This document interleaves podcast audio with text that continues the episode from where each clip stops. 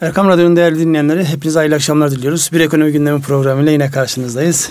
Nasılsınız Mustafa Bey? Teşekkürler Ünsal Bey. Sizler nasılsınız? Teşekkür ediyorum. Ben de iyiyim. Sağ olun. Allah iyilik versin. Hızlı bir değerlendirme yapalım mı? Buyurun. Oldukça hareketli bir hafta geçirdik. Bu hareketli haftanın sebebini geçtiğimiz hafta hatırlarsanız programı yaptığımızda işte e, papazın davası bitti mi bitmedi mi ve arkasından gelişmeleri. Heyecanlı bir gün geçirmiştik. Heyecanlı bir gün geçirmiştik ama o heyecan bitmedi devam ediyor çünkü haftada yansımalar var. Şöyle hızlıca bir haftayı toparlarsak e, o günkü açıklamalardan sonra piyasalar önce bir pozitif tepki verdi. Sonra bir hafiften e, bu haber alındı satıldı bitti e, noktasında bir rakamlara yansıma oldu. Sonra gelen arkadan diğer açıklamalarla beraber özellikle Amerikan Başkanı'nın Türkiye gözüme daha sevimli sempatik görünüyor gibi bir açıklama yaptıktan sonra onlara karşı hislerim değişti gibi açıklama yaptıktan sonra e, makul mantıklı karşılıklı konuşmalar başladı. Dolayısıyla onun etkisi olarak yani e, beklenen o dolar Türk lirası borsaya bu anlamda tam böyle tepki veriyor diyemeyiz. Çünkü borsa 90 ile 100 arasında gidip geliyor. Yani o gelen başka haberlerle beraber hareketli ama buradaki temel göstergemiz madem ilişki Amerika ile Türkiye arasında Amerikan para birimiyle e, Türk lirası arasındaki ilişkiye baktığımızda e, geçtiğimiz hafta yani bugünün cuma olduğunu düşündüğümüzde pazartesinden cumaya kadar geçen süreçte makul mantıklı belki de tarihin en uzun geri çekilişini yaşadık. Yani bir hafta boyunca sürekli geri çekiliş yaşadık. En dip seviyeyi göremedik. Yani e, 5.50'nin altına iner mi diye e, bakıldı ama 5.50'nin altına inmesi için herhalde daha başka açıklamaların ya da daha başka gelişmelerin olması gerekiyor. Ama şu anki seviye piyasada konuştuğumuz insanlarda makul karşılıyorlar. Yani en azından benim karşılaştığım insanlar böyle diyor. Çünkü e, bazen nereden baktığınız çok önemli. Aşağıdan baktığınızda artmış gözüküyor. Yani beşin üzerindeki her rakamı biz e, psikolojik olarak sınır olarak görüyorduk. Ama 7.24'lerden aşağı baktığımızda e, şu an 5.60'lık rakamlar gayet makul görünüyor. Size nasıl görünüyor buradan? Ben bir sorayım. Ondan sonra arkasını getiririz. Ee, Ünsal Bey tabii e, iş ne zaman başladı? Yine Trump'ın e, tweetiyle ve sözleriyle başlayan hızlı bir yükselişti. Dolayısıyla yine aynı kaynaktan gelen e, olumlu e, mesajlarla e, bu raddeye kadar geri çekildi. Tabii bu e, seviyeler herkes tarafından şu an itibariyle makul görülebiliyor ama biraz daha beşe doğru sanki gidebilir e, düşünceleri de var. Burada devreye giren bir şey daha var. Şimdi e, problem e, döviz kurunun artışı Trump'ın ifadeleriyle başlamıştı. Buraya kadar geldi son bir hafta itibariyle. Ama burada Türkiye'deki e, yerleşik yani bizim kendi insanlarımızın bu kur seviyesine bakış açısı da e, nerede duracağını belirliyor. Yani bir diğer ifadeyle bu kur seviyesinde e, döviz tevdiat hesapları veya diğer e, ihtiyaçlar nedeniyle dövize olan talep e, bu kur seviyeleri, seviyeleri makul görüp artarsa buralardan aşağı gelmesi biraz daha zorlaşacak gibi duruyor. Nedir peki insanların şu anki vermiş olduğu tepkiler nasıl? Yani bu fiyattan alınır mı diye soran var mı? Bu, bu, hafta, bu fiyatlardan alanlar var Ünsal Bey. Evet. Yani e, bundan sonraki dönemde de bu diyorsunuz değişebilir. Evet değişebilir. Yani e, buralarda biraz daha kalırsa aşağı doğru yani buralarda bir soluklanma olacak gibi görünüyor.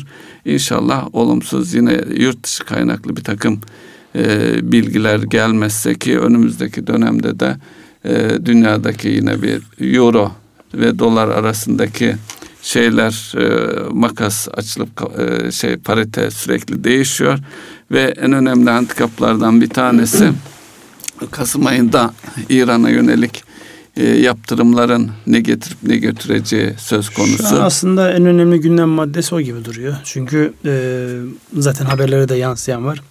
Özellikle Türkiye'de e, petrol bağlantılı iş yapan başta TÜPRAŞ olmak üzere Amerikalılarla görüşmeler var. Yani bizim bu kapsam dışında olmamız. Çünkü hemen yanı başında. Evet. Dolayısıyla oradaki şekil şemanın belirlenmesi noktasında herhalde bütün ülkeler, bütün firmalar teker teker Amerika'nın kapısını aşındırarak kendisinin istisnai tutulması şey yapıyor. İran mevzunu ayrıca bir değerlendirelim. Yani İran-Türkiye ekonomik ilişkileri nasıldır, hangi boyuttadır? Belki bir programın gündem maddesi yani Kasım 4'e yaklaştığımız zaman bu anlamda bizim biraz o zaman daha gelecek hafta gelecek falan, hafta bunu evet. değerlendirebiliriz. Şimdi piyasalardaki algı e, ben de sizinle aynı şekilde düşünüyorum. Şu anki e, şey bakış açısında insanlar bu fiyatlardan döviz alınır mı diye sormaya başlıyorlar. Şimdi bu e, hem hem başlıyorlar hem alıyorlar bir taraftan da. Evet. Çünkü şeye baktığımızda yansımalar banka hesaplarında da ve piyasadaki tepkilere baktığımızda da artı dövizin özellikle 5.50'ye geldiğinde dolar Türk lirasının 5.50'ye geldiğinde o e, seri yukarıya gidişlerde yabancı alışı değil iç yurt dışı yerleşiklerin talebi var. Halbuki bu dönemde malum bugünlerde e, basına sıkça yansıyor. Bankacılık sistemi yurt dışından borçlanmalar noktasında güzel bir trend de yakalandı. Yani aşağı yukarı sendikasyon dediğimiz yurt dışından bir yıla kadar olan borçlanmalarda e, bankaların iyi rakamlarla döndükleri. Geçen hafta e, hazinenin e, borçlanmaya çıktığında 6 milyar Eurobond 6 milyar dolarlık Eurobond satışına yoğun bir talebin geldiğini. Dolayısıyla baktığımızda borç vermek için dışarısı bekliyor. Sürekli bizim söylemiş olduğumuz bir e, şey vardı. E, hatırlayacağınız, hatırlatma kabiliğinden söylüyorum. E, risk primimiz arttı. Bize borç vermeye devam edecektir. Çünkü dünyanın şu an tabiri caizse kulaklarından para fışkırıyor. Her ne kadar Avrupa Merkez Bankası, Amerikan Fed paraları geri çağırsa dahi, bilançonu küçültmeye çalışsa dahi hala daha yeryüzünde, dünyada çok ciddi bir likidite var. O likitte nerede kendisini karlı görüyorsa o anlamda avantajlı. Bir de Türkiye açısından şöyle bir e, avantaj oldu. E, 7.20'lerin oralardan yakalanma şansı olmayabilir ama 7'li, 6.80, 6.50'nin üzerindeki rakamlarla Türk lirası dönen, Türk lirasına dönmüş olan e, Yabancı. şu kadar kısa zamanda bile %10-15'lik bir e, primi çok rahatlıkla ceplerine koydular. Döviz üzerinden. Döviz üzerinden. Dolayısıyla yani Türkiye bu anlamda baktığınızda iyi bir pazar. Canlı bir pazar. Geleceğe olan, hikayesi olan bir pazar. Bu hikaye burada bitmez. Bu hikaye e, piyasaya inananlara çok para kazandırmaya devam eder. Ha buradan e, gün sonu geldiğinde çizgiyi çektiğimizde kim karlı çıkar? Herkes karlı çıkar herhalde. Çünkü en önemli problem piyasanın kilitlenme problemi. Şu an e, dün akşam sizinle işte Bursa'dan gelirken yolda ne dikkatimizi çekti? Kamyonlar. Kamyonlar. Tırlar. Dolayısıyla yani o saat biraz da tabii tırların kamyonların çıkış saatiydi ama baktığımızda e, evet yani dinamizm bütün hızıyla devam ediyor. İnsanlar üretmeye devam ediyor. O üretilenin kar etmesi, o üretilenin firmalara e, ilaç olarak, derde şifa olarak gelmesi noktasında arka tarafta başka şeylerin de yapılması istiyor ama şu an dinamizm devam ediyor. Onu e, görüyoruz. Kendi işlerimizden de görüyoruz. Piyasadaki işlerden de görüyoruz. Şu an ağırlıklı olarak konuşulan mevzu özellikle bu finansman giderleriyle e, mevcut işlerin dönüşümü noktasında bir makul noktanın bulunması. Hala daha oranlar biliyorsunuz yani en makul oran 32'ler 33'ler oradan 45-50'ye kadar giden bir yol var. Evet maalesef. E, kredi e, finansmanında. Mevduat tarafında da benzer şey devam ediyor. Her ne kadar yurt dışından borçlanmaya devam etsek de hala içerideki mevduat çok değerli, çok kıymetli. Özellikle küçük bankalarla daha büyük ölçekli bankaların rekabetinde e, küçüklerin manevra kabiliyeti ve kaynağa ulaşmadaki zorlukları e, ister istemez daha büyük riskler almaları. Zaruretleri. Zaruretleri daha büyük e, riskler alıyorlar ve daha yüksek oranlardan kaynak topluyorlar. Onu da önümüzdeki günlerde göreceğiz.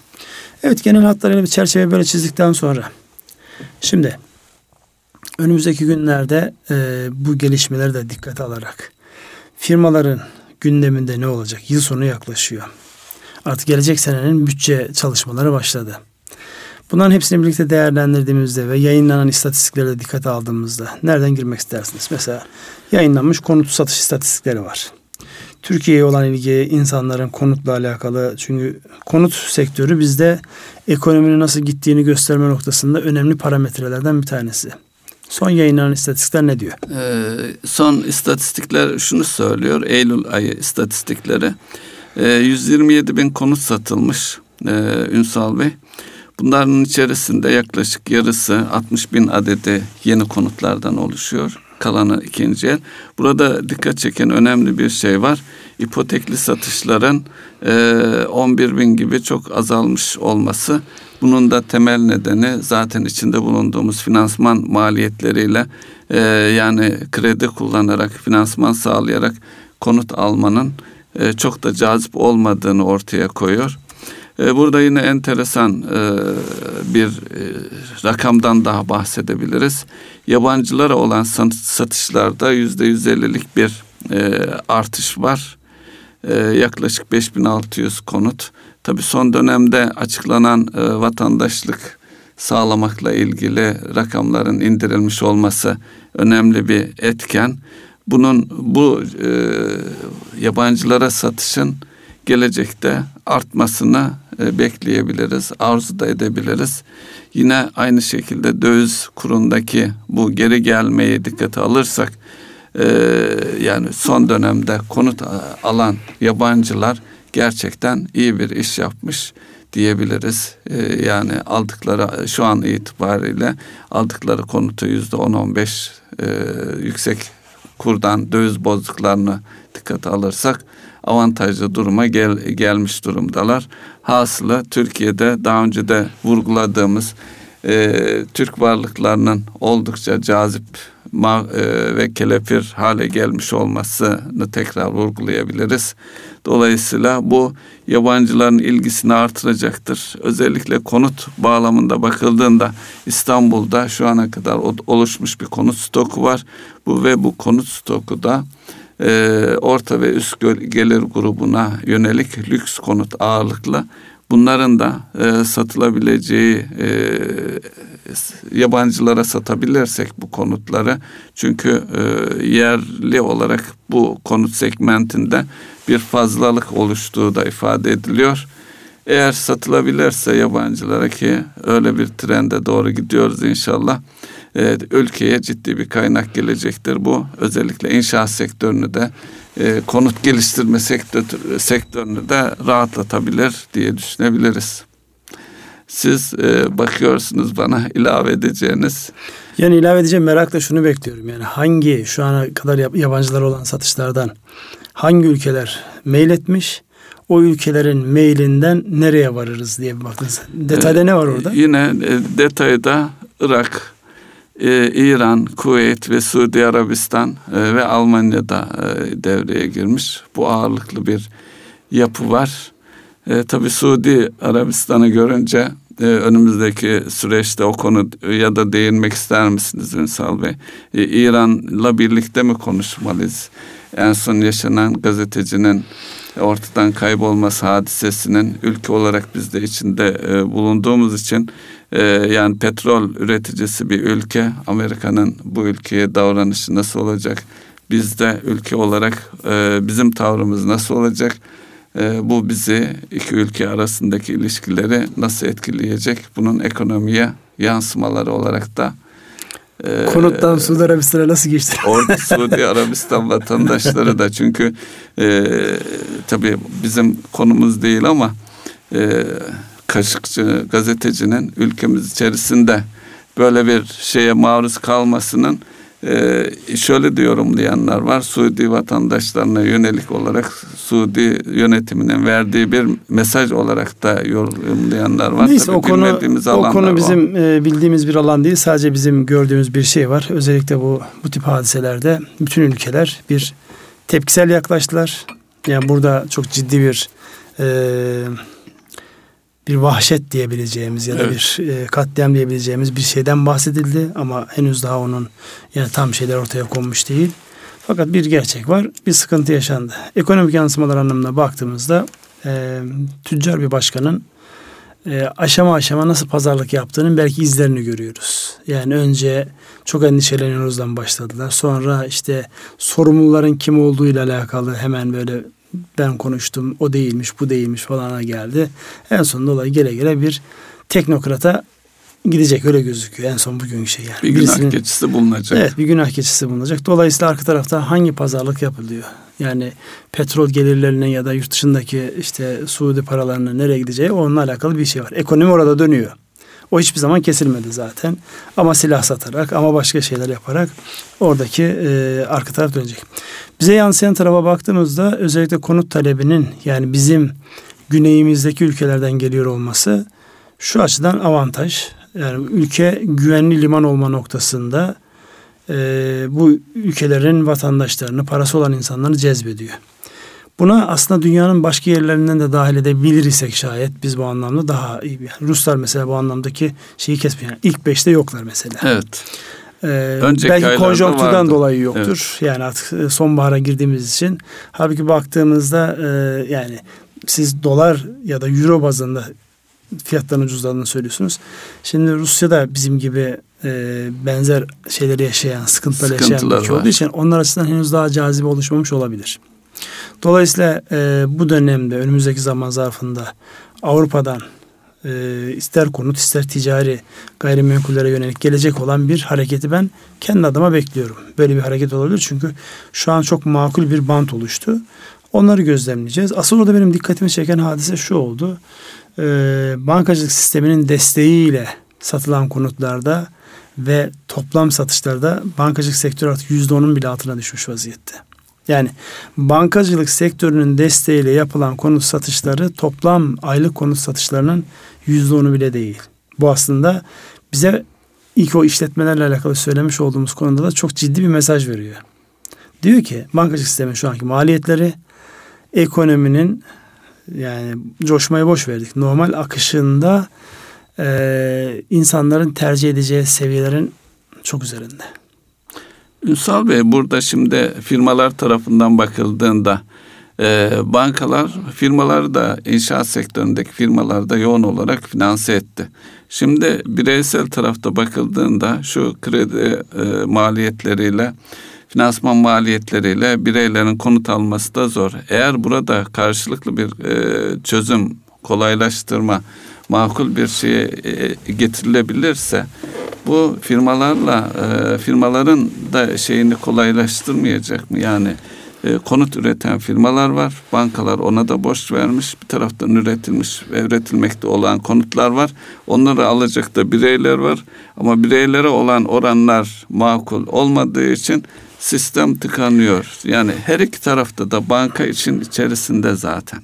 E burada şimdi e, olaya bir de aktör olarak devlete kattığımızda yani düzenleyici otoriteye kattığımızda aslında fotoğrafın tamamına bakıldığında alınacak ama herkesin de ödeyeceği bir bedeli de dikkate alarak bir kararlaşma, bir ne, ne diyeyim ona? Uzlaşma. Toplumsal uzlaşma yani ama bütün tarafların ekonomideki toplumsal uzlaşmayı sağladığımızda bu meselenin topluca çözülmesi yani bireylerin rahatlatılması, firmaların rahatlatılması, kamunun buradaki hem düzenleyici olarak hem de bir taraftan da e, aktif oyuncu yani şu an konut üretiminde en aktif oyunculardan bir tanesi kamu bağlantılı. Evet, evet. Dolayısıyla hem belediyelerin iştirakleri hem de işte e, TOKİ, TOKİ kapsamında emlak konut emlak kapsamında. konut. Bunları değerlendirdiğimizde dolayısıyla burada tarafların bir araya gelerek birbirine yani e, destekleyecek çünkü bu destekleme uzun vadede herkesin işine gelebilecek bir hadise.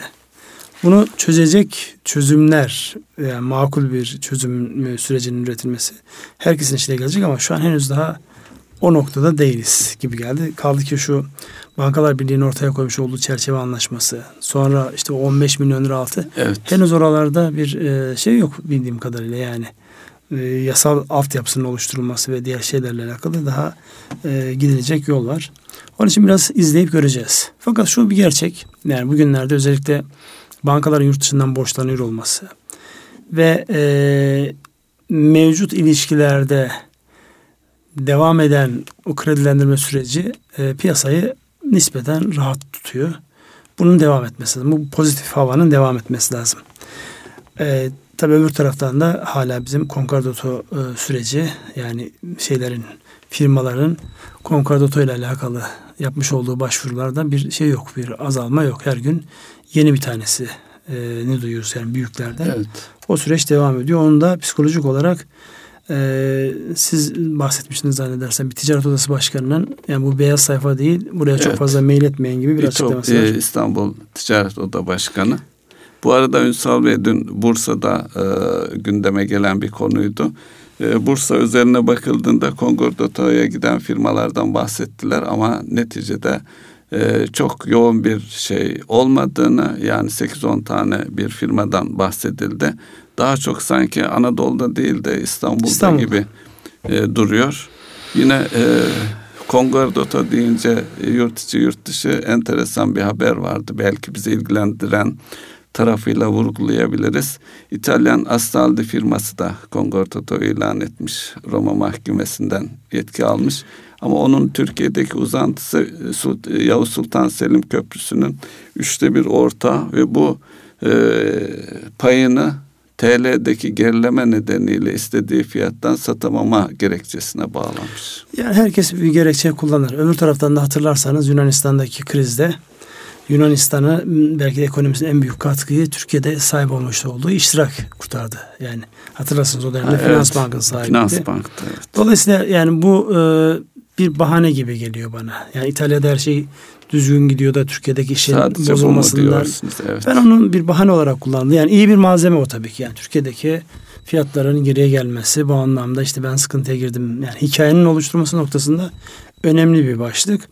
Yani bu başlığın artık yani e, işlemeyeceği biz kendi içimize döndüğümüzde yani bu sürecin e, çok kullanılmaması noktasında artık bir e, kanaat oluşuyor. Yani o ilk andaki herkes acaba noktasından şimdi bir dakika bu sadece bir geçici ve bir daha geri dönüşü olmayan bir süreç gibi duruyor. Çünkü yani e, Batı'da özellikle Amerika'daki bu Chapter 11 dedikleri o e, yani şirketlerin sıkıntıya giren şirketlerin çok ciddi e, ne derler yeniden yapılanma teklifiyle alacakların karşısına gelmesi hadisesinin oluşması anlamında bir müessese olarak firmaların gerçekten iyi niyetli olan firmaların e, geri dönüşünü sağlayacak bir mekanizma olması noktasında o düzenleme ihtiyaç var ama o tek başına bir e, çözüm değil. Yani bir düzenlemenin olması çözüm değil.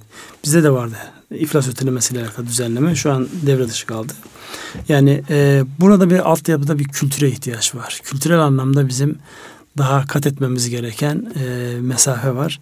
Bu anlamda da sizinle ortak okuma yaptığımız hatırlarsanız bir şeyde tarihte en uzun e, kalmış olan e, toplumların hangi argümanlarla uzun kaldıklarını da hatırlarsanız yani o gerçekliğin ve hakkaniyetin çok önemli olduğunu yani değerlerin çok önemli olduğunu yani bu bir e, sosyopsikolojik ya da sosyolojik bir analizin yansıması evet. olarak görüyoruz. Tarihte yok olmamış toplumların hangi gerekçeyle yok olmadığını ya da uzun yaşamış toplumların e, uzun yaşamalarını sağlayan şey nedir sorusunun cevabı değerlerine olan geleneklerinin iyileri besleyen, iyi alışkanlıkları besleyen hususlara vermiş oldukları önem olduğunu daha önceden evet. demişti. Yani başkasının iyiliğini istemek e, toplumların uzun yaşaması anlamında önemli bir argüman başkasının iyiliğini istemeyen, sadece kendi iyiliğini isteyen toplumların evet belli dönemlerde toplumun bir kısmı çok zenginleşebiliyor. Gelir dağılımında çok önemli kendi lehlerine paylar alabiliyor ama nihayetine baktığınızda kendi lehine olması, başkalarının lehine olmaması, kendi lehine olanlar ve başkalarını şimdi tırnak içerisinde söyleyeyim sevmeyenlerin uzun süre yaşamadığı gibi bir gerçeği var. Şimdi buradan hareket ettiğimizde şey açık yani bizim ister dini e, e, literatürlerden gelelim. Oradaki argümanlardan, ilkelerden gelelim.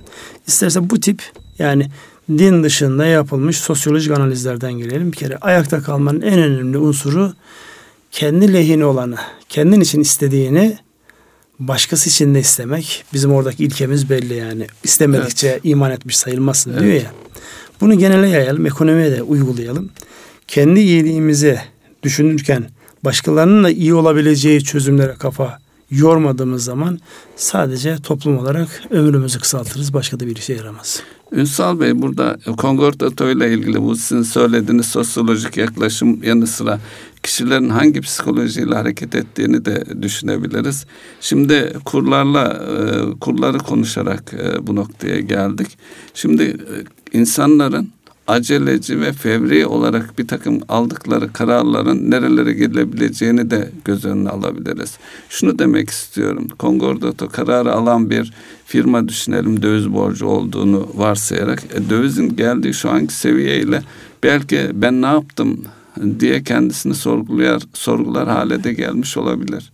Yani bu çalkantılı dönemlerde bir takım e, kaderini ilgilendiren kararların çok kolay alınmaması, üzerinde ince düşünülmesi e, gerekir belki de. Çünkü sayılara baktığımız zaman e, 3000'in üzerinde firmanın Kongordato kararı aldı söyleniyor. Ne kadarı e, şeye Şimdi bilmiyorum. O, yani ya o tarafa kelime da, bile insanı e, gayri e, rahatsız, gayri rahatsız ediyor. Dolayısıyla yani biz programımızın e, aceleci davranmamak, makul bir şekilde hareket etmek dediğiniz gibi önce kişinin kendi değerlerini sorgulayarak adım atması. Şimdi olay sadece e, icra iflas hukukunun vermiş olduğu imkanların değerlendirmesi değil ki. Yani bir sürü hikaye dinliyoruz. Yani geçen hafta hatırlarsanız Anadolu'da bir firma her şeyini ki bankalarla imza karşılığı çalışan bir firmanın her şeyi bütün mal varlığını başkalarına kaydırıp e, bankaların karşısına e, yani hiçbir şeyim yok ne yapıyorsanız buyurun yapın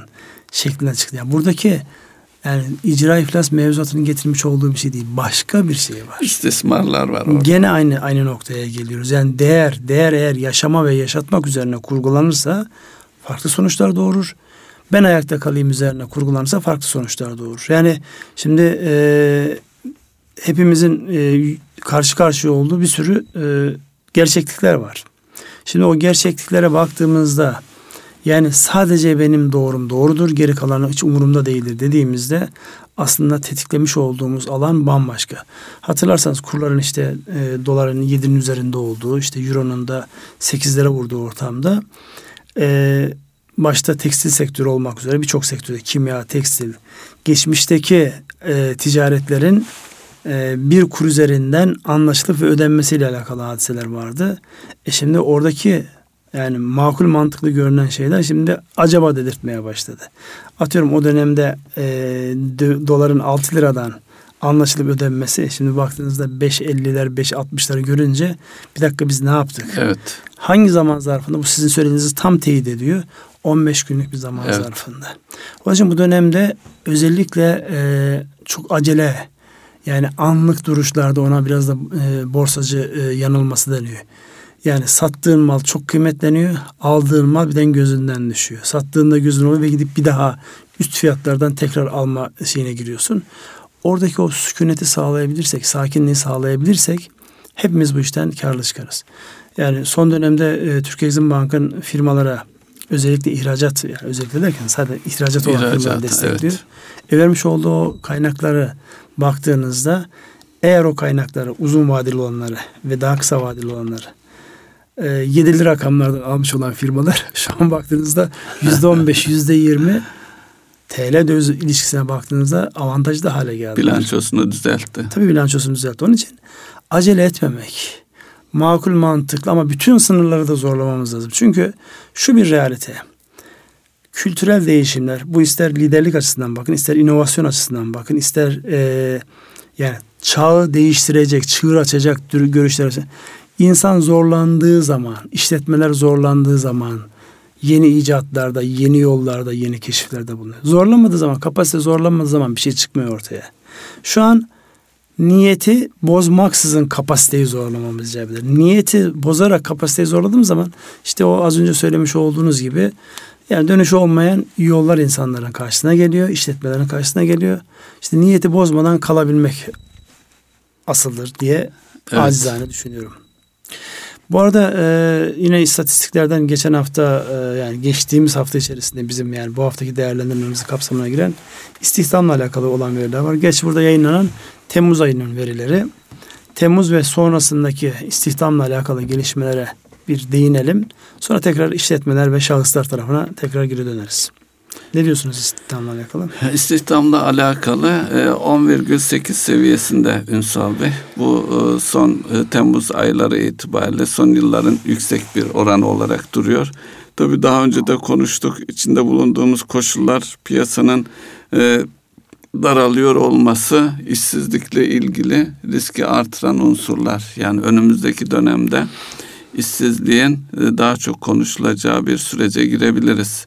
Ağustos, Eylül e, nasıl geçecek özellikle onlar e, tabii bir de mevsimsel etkisini de dikkate aldığımız zaman en fazla konuşulacak konular tabii ülke olarak genç bir nüfusa sahibiz.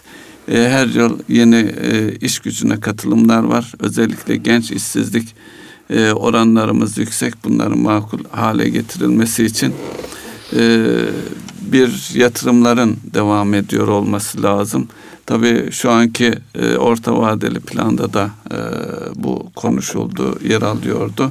Yatırımlar konusunda beklediğimiz bir sürece yani yapılmış, bitmekte olan ve verimli olanların devam edeceği, diğerlerinin beklemeye alınacağı zaten devletin de ilan ettiği bir e, şey. Şu anda zaten özel sektöre baktığımız zaman da yatırım yapma düşüncesinde olan e, firmalar e, şu anda yatırım konuşulmuyor daha doğrusu. Dolayısıyla işsizlik önümüzdeki dönemde bir e, handikap olarak duruyor. Şimdi tabii böyle zamanlarda işletmelerin öncelikli olarak ayakta kalma noktasında tasarruf dediğiniz zaman e, ilk tasarruf e, maalesef istihdam tarafında oluyor. Yani istediği verimi elde edemeyeceği zaman e, sabit gider anlamında bir kiralar var bir de çalışanlar var. Dolayısıyla burada bir küçülme henüz daha gerçi sizin söylediğiniz anlamda özellikle genç istihdamı ile alakalı Temmuz'da bir şey yok. Asıl Ağustos'tan sonra ve Eylül-Ekim'de yansımalar var. Sebebi şu özellikle e, işte şu an üniversite mezunu gençlerle yapmış olduğumuz derslerde de onu görüyoruz. Özel sektör şu an beklemede yani yeni henüz daha tecrübesi olmayan istihdam konusunda, elemanların istihdamı konusunda çok istekli değil özel sektör. Kamuya baktığımızda da hem e, yani sistemin değişmiş olması, işte bakanlıklar yeniden yapılanıyor, organizasyon yeniden çıkıyor. Dolayısıyla orada da yani hemen yakın vadede böyle istihdamla alakalı bir şey yok. Bir de tasarruf tarafı geldiği zaman önümüzdeki dönemde bu e, artabilir. Yani buradaki genç istihdamıyla alakalı istatistik verilerin negatif tarafında bir artış olabilir. Onun içindir ki zaten hızlı toparlanmaya ihtiyacımız var. Yani bir an önce gündemimizde artık yeni sistemin getirmiş olduğu belirsizliklerin ortadan kalkması, artı üzerine de gelmiş bu özel sektör borç yönetimi ile alakalı yaşanan bu sürecin e, bir an önce zihinlerden berraklaşıp hem özel sektörün hem kamunun istihdama devam etmesi lazım ki her sene biz minimum bir milyon tane yeni insanı istihdam anlamında bünyemize katıyoruz.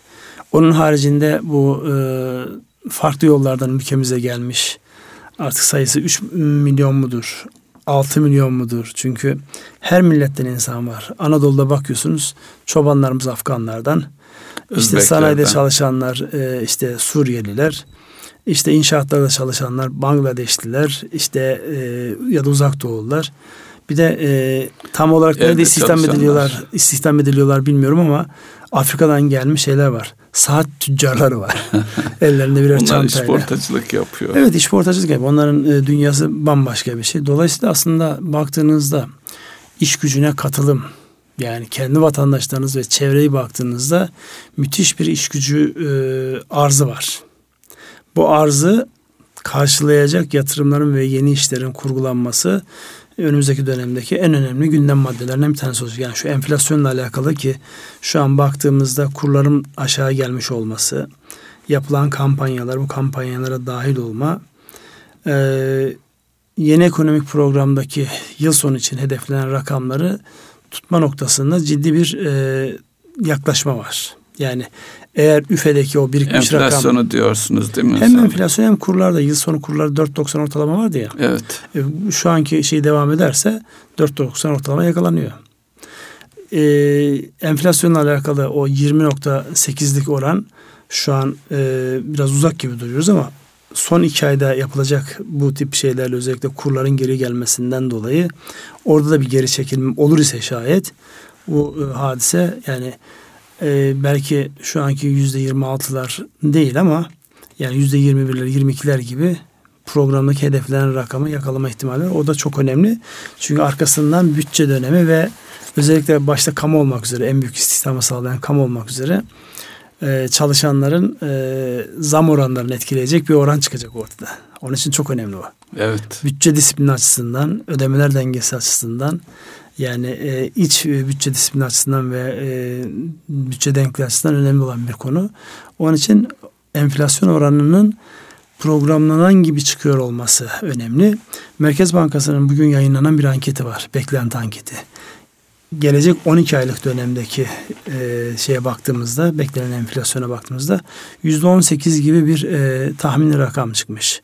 Yani gelecek senenin bu vaktiyle bir yıllık perspektifi değerlendirdiğimizde yıl sonunda planlanan 20.8'in e, daha altında bir rakamın gelecek sene bu e, mevsimde ortaya çıkacağı anket sonuçlarında ortaya çıkamıyor. Buna hepimizin ihtiyacı var. Çünkü öyle bir şey ki yani arkasından istihdam gibi herkese dokunacak bir mevzuya geliyor. Enflasyondaki geçen defa da konuştuk. Yani 100 liralık bir ürünü 125 liraya almak tabii ki can yakar. 150 liraya almak tabii ki can yakar. Ama alacak kaynağınız varsa biraz daraltırsınız, kısarsınız. Fakat eğer çalıştıramıyorsanız, insanlar işsiz kalmışsa oradaki can yanma oranı daha fazla olacaktır. Onun için bizim toplum huzur açısından da yani iç barışımız, toplumsal barış açısından da istihdamı aşağı düşürmeyecek adımlar atıyor olmamız. E bunun açısından da gelecekle alakalı bu belirsizliğin ortadan kalkması icap eder diyorum. Bir şey söyleyeceksiniz galiba. Ee, tabii bunların söylen e, gele gele daha önce de yoğun olarak ülkenin ekonomimizin finansman ihtiyacını vurguluyoruz. Şu son hafta içerisinde yaşananlardan hareketle ülkemize gelecek kaynakta daha önceki kredilerin yenilenmesi ve taze kaynak gelmesi bunlar ister portföy yatırımı e, hele hele e, doğrudan yatırımlar şeklinde olursa bizim bu badireyi çok daha kolay ve acısız atlatmamızı sağlar e, diye düşünüyorum. Siz de katılır mısınız bilmiyorum Bey. Çünkü Eurobondlara üç kat talep gelmiş olması enteresan. Yani şu anda e, oran olarak yüksek bir bedel ödüyoruz ama böyle bir talep gelmiş olması da sanki yabancılar açısından bakıldığında önümüzdeki süreçte ülkenin finansman açısından e, rahat erişeceği, kolay e, erişeceği yönünde bir beklenti olmalı ki bu yüksek oranlarla e, yenilemeye ve taze kaynak vermeye çalışıyorlar diye düşünebilir miyiz? Şimdi hatırlarsanız geçen programlardan bir tanesinde bahsetmiştik. Psikolojik olarak insanların ekonomi e, meselelerde ani ihtiyaç hasıl olduğunda çevrenden borç alabilir misin sorusunun cevabında Batı toplumlarında yani çok önemli kısmı yüzde seksene varan hayır çevrenden alamam. Nereden alırsın? Bankacılık sisteminden alırım. E, bankacılık sisteminde tuttuğu bir karne mekanizması var. Türkiye'de de şu an herkesin bir karnesi ve bir kredi notu var. Şimdi bunu işletmelere ve ülkelere e, yorduğumuz zaman yani Türkiye ihtiyaç duyduğunda borçlanabilecek durumda mı sorusunun cevabını evet borçlanabilecek durumda. İster kamu olsun ister özel sektör olsun. Yani kamuyu gördük işte Eurobondlarda onu görüyoruz. Öncelikli olarak borçlanabilme kabiliyetidir asıl olan orada. İkincisi maliyettir. Üçüncüsü de bunun makullüğü mantıklılıdır. Yani tamam ben borçlandım da nerede bunu değerlendiriyorum? Geri dönüş olan bir şey mi? Yoksa bugün harcıyor muyum? Harcadım, yatırıma yarın, mı dönüştürüyor? Aynen öyle. Şimdi burada baktığımızda e, yani Türkiye'nin şu an borçlanabiliyor olması, geçmiş performansımıza göre daha üst fiyatlardan borçlanıyor olması, yani borçlanabiliyor olması artı geçmiş fiyatlara göre daha üst fiyatlardan borçlanıyor olması eksi, eksi. bir artı bir eksi bir araya geldi. Bu elde edilen kaynağın nerede kullandığı sorusunun cevabı her işletme ve ülke için değişir. Gittiği yerde soru işareti. Bir artımız var, bir eksimiz var, bir soru işaretimiz var. Şimdi üçünü artıya da tutabilirsek yani e, evet dün ani zıplamayla sizin o hızlı karar almayla panik vaziyette gittiniz borçlandınız. Önüne gelen ilk fiyatı sizin de elinizi gösterdiğiniz için yani tabir hoş görsün dinleyenler çaktı geçti finansör. O ani şey, süreklilik sağlanabilir mi? Şu an bütün bankaların da piyasanın konuştuğu ne? O orandan borçlanan firmaların bir kere yapmış olabilir ama sürekli yapıyorsa geçmiş olsun o firmadan siz zaten bir hayır görmezsiniz. Yani yaptığınız iş makul mantıklı değil. Dolayısıyla hani fahiş olan haramdır mantığından hareketle eğer ortada bir fırsat varsa ama fahişse oradan değerlendirmenin eninde ya da sonunda birilerinden çıkacağı gün gibi de ortada.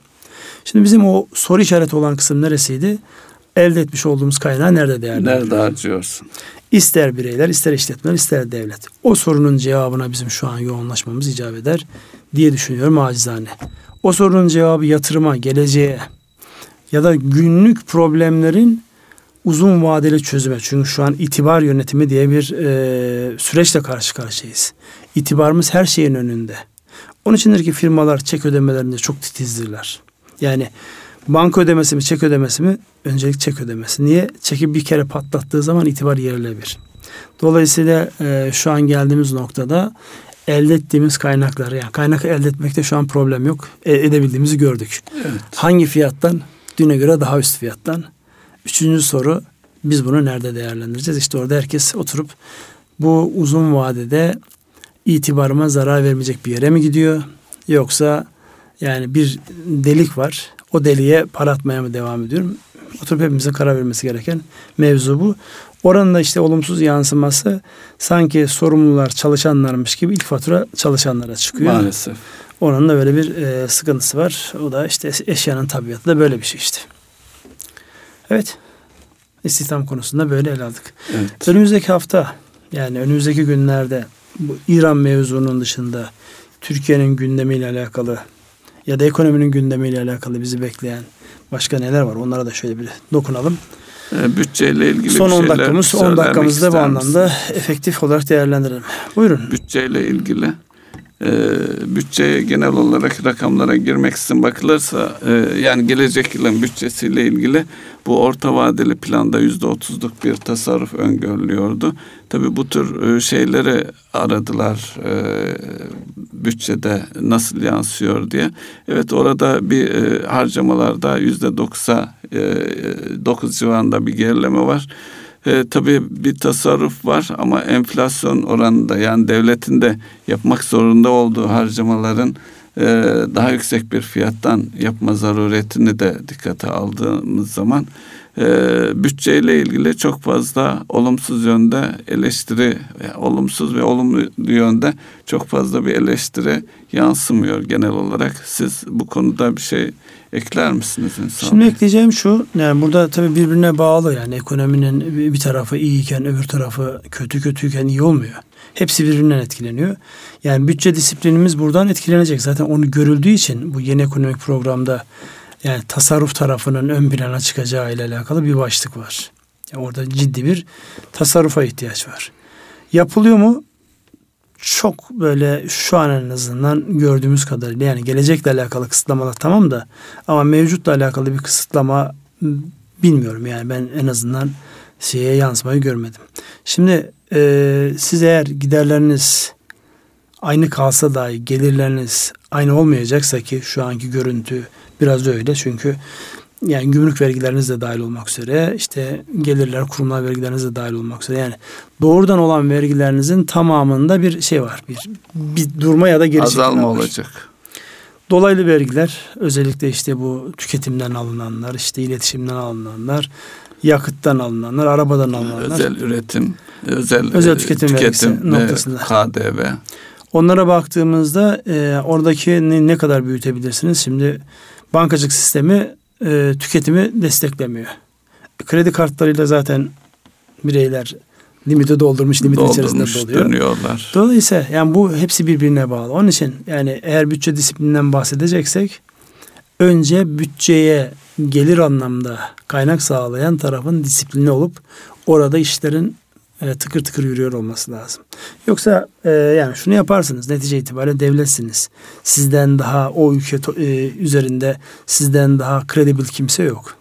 Bütçe açığı verirsiniz gidersiniz onunla borçlanırsınız. Ama borçlandığınız zaman asıl olan şudur. Sizin borç aldığınız şey bir yatırıma gidecek, ülkede istihdam sağlayacak farklı bir e, alanın e, önünün kapatılması. Hatırlarsanız yani bizim de işte bankacılık yaptığımız yıllarda özellikle 90'lı yıllarda evet. banka bilançolarında devlet e, kağıtları yani devlete verilen borç kredilerin üzerindeydi. Yani ticari bankalar açısından bakıyorum. Yani katılım bankalarımız en büyük orada farklı. müşteri devletti. En büyük dev, müşteri devletti ve riske etmeden yani risk ekstra bir risk almadan bilançoda 100 birimlik kalem olduğunda 30'u kredilerdi, 40'ı devlete verilen borçtu. Diğer 30'u da muhtelif işte iştiraklerdi, başka şeylerdi. Şimdi oradan toplanan mevduatın daha üzerinde kredi verilen bir aşamaya geldik. Yani özel sektörün talepleri doğrultusunda. Ha bu doğru yönlen, yönlendi işte taşa toprağa gittik, gayrimenkule gittik. O ayrı bir değerlendirme mevzu. O bizim gibi böyle e, hızlı gelişen toplumların tamamının yaşadığı bir hadise. Önce insanlar yani e, dünyada mekan ahirette iman düsturunu bütün ülkeler uyguluyor aslında. Önce herkes bir e, gayrimenkul alma şeyi. Dolayısıyla ekonominin orada ilk canlılığı orada göstermiş olmasından daha tabii bir şey olamaz. Ama arkasından gelen süreçte üretimin desteklenmesi, katma değerli üretimin desteklenmesine gitmesi lazım. O da işte süreç içerisinde işte savunma sanayi gibi, nitelikli istihdam gibi, şey, üretim gibi alanlara bir dönme var. Şu an Türkiye'deki en önemli unsurlardan bir tanesi de özellikle Almanya başta olmak üzere üretim alanlarını Türkiye'ye kaydırmaları. Yani yine geçenlerde yayınlanan bir şey vardı. Tekstille alakalı olarak başta tekstil olmak üzere e, Çin'den daha makul mantıklı lojistiği ve diğer kalitesi düşündüğünde yakınlık e, yakınlığı düşündüğümüzde Çin'den daha uyguna üreten bir Türkiye var şu an Avrupa için. Dolayısıyla onun tekrar gündeme gelip e, o firmaların Türkiye'de yatırım yapması ya da Türkiye'deki yatırımlara alıcı olarak sponsorluk desteği sağlaması beklenir. Onlar sağlandığında önümüzdeki günlerin bu anlamda istihdam açısından da yeni işler açısından da bir avantaj sağlayacağı gibi bir gerçeklik var. Bu da e, nihayetinde bütçe disiplinine katkı sağlayacak bir hadisedir. Ama bütçe disiplini önümüzdeki günlerde şu gidişatla e, biraz açılacak gibi görünüyor. Onu da borçlanarak kapatacaktır. Bu arada üretimden bahsettiniz Ünsal Bey. Açıklanan istatistiklerden bir tanesi de sanayi üretimi e, endeksi. Bu e, bir önceki aya göre yüzde bir nokta birlik bir azalmayı işaret ediyor Ağustos ayı itibariyle. Tabii bu Ağustos'ta yaşadığımız daha önce de konuştuğumuz işte e, döviz kurlarının e, etkisiyle gümrükten mal çekilememe, bir takım e, ham madde ya arı mamul sıkı, maddelerde sıkıntı yaşanması gibi şeyleri de düşünürsek önümüzdeki süreçte de belki burada e, bu seviyelerde kalma veya üretim e, de biraz e, artışla ilgili şey olabilir. E, bu seviyelerde kalabilir. Artış beklenmeyebilir gibi bir yaklaşım var. Bu da inşallah e, Şimdi Ağustos ayını ötesine geçer, artış başlar diye. Ağustos ayını varsayalım. çok özel değerlendirmek lazım. Çünkü Ağustos hatta Eylül'ün e, ilk 15 günü yani ne olacak sorusunun cevabı. Ne oluyor her sorusu. gün e, döviz bir öncekinde ya bunun üzerine çıkmaz dediğinde artık bütün psikolojik sınırları aşarak gitti. Dolayısıyla insanlar birbirlerine mal vermediler. Şimdi oradaki özellikle üretim tarafındaki ham madde fiyatlarının belli olmaması ya da e, makul olmayan boyutlara gelmiş olması buna ister fırsatçılık deyin isterse insanların kendini koruma mekanizması deyin ne derseniz deyin. Ama üretime etkisi oldu bunların. Şimdi baktığımızda artık biraz daha makul seviyelere geliyor.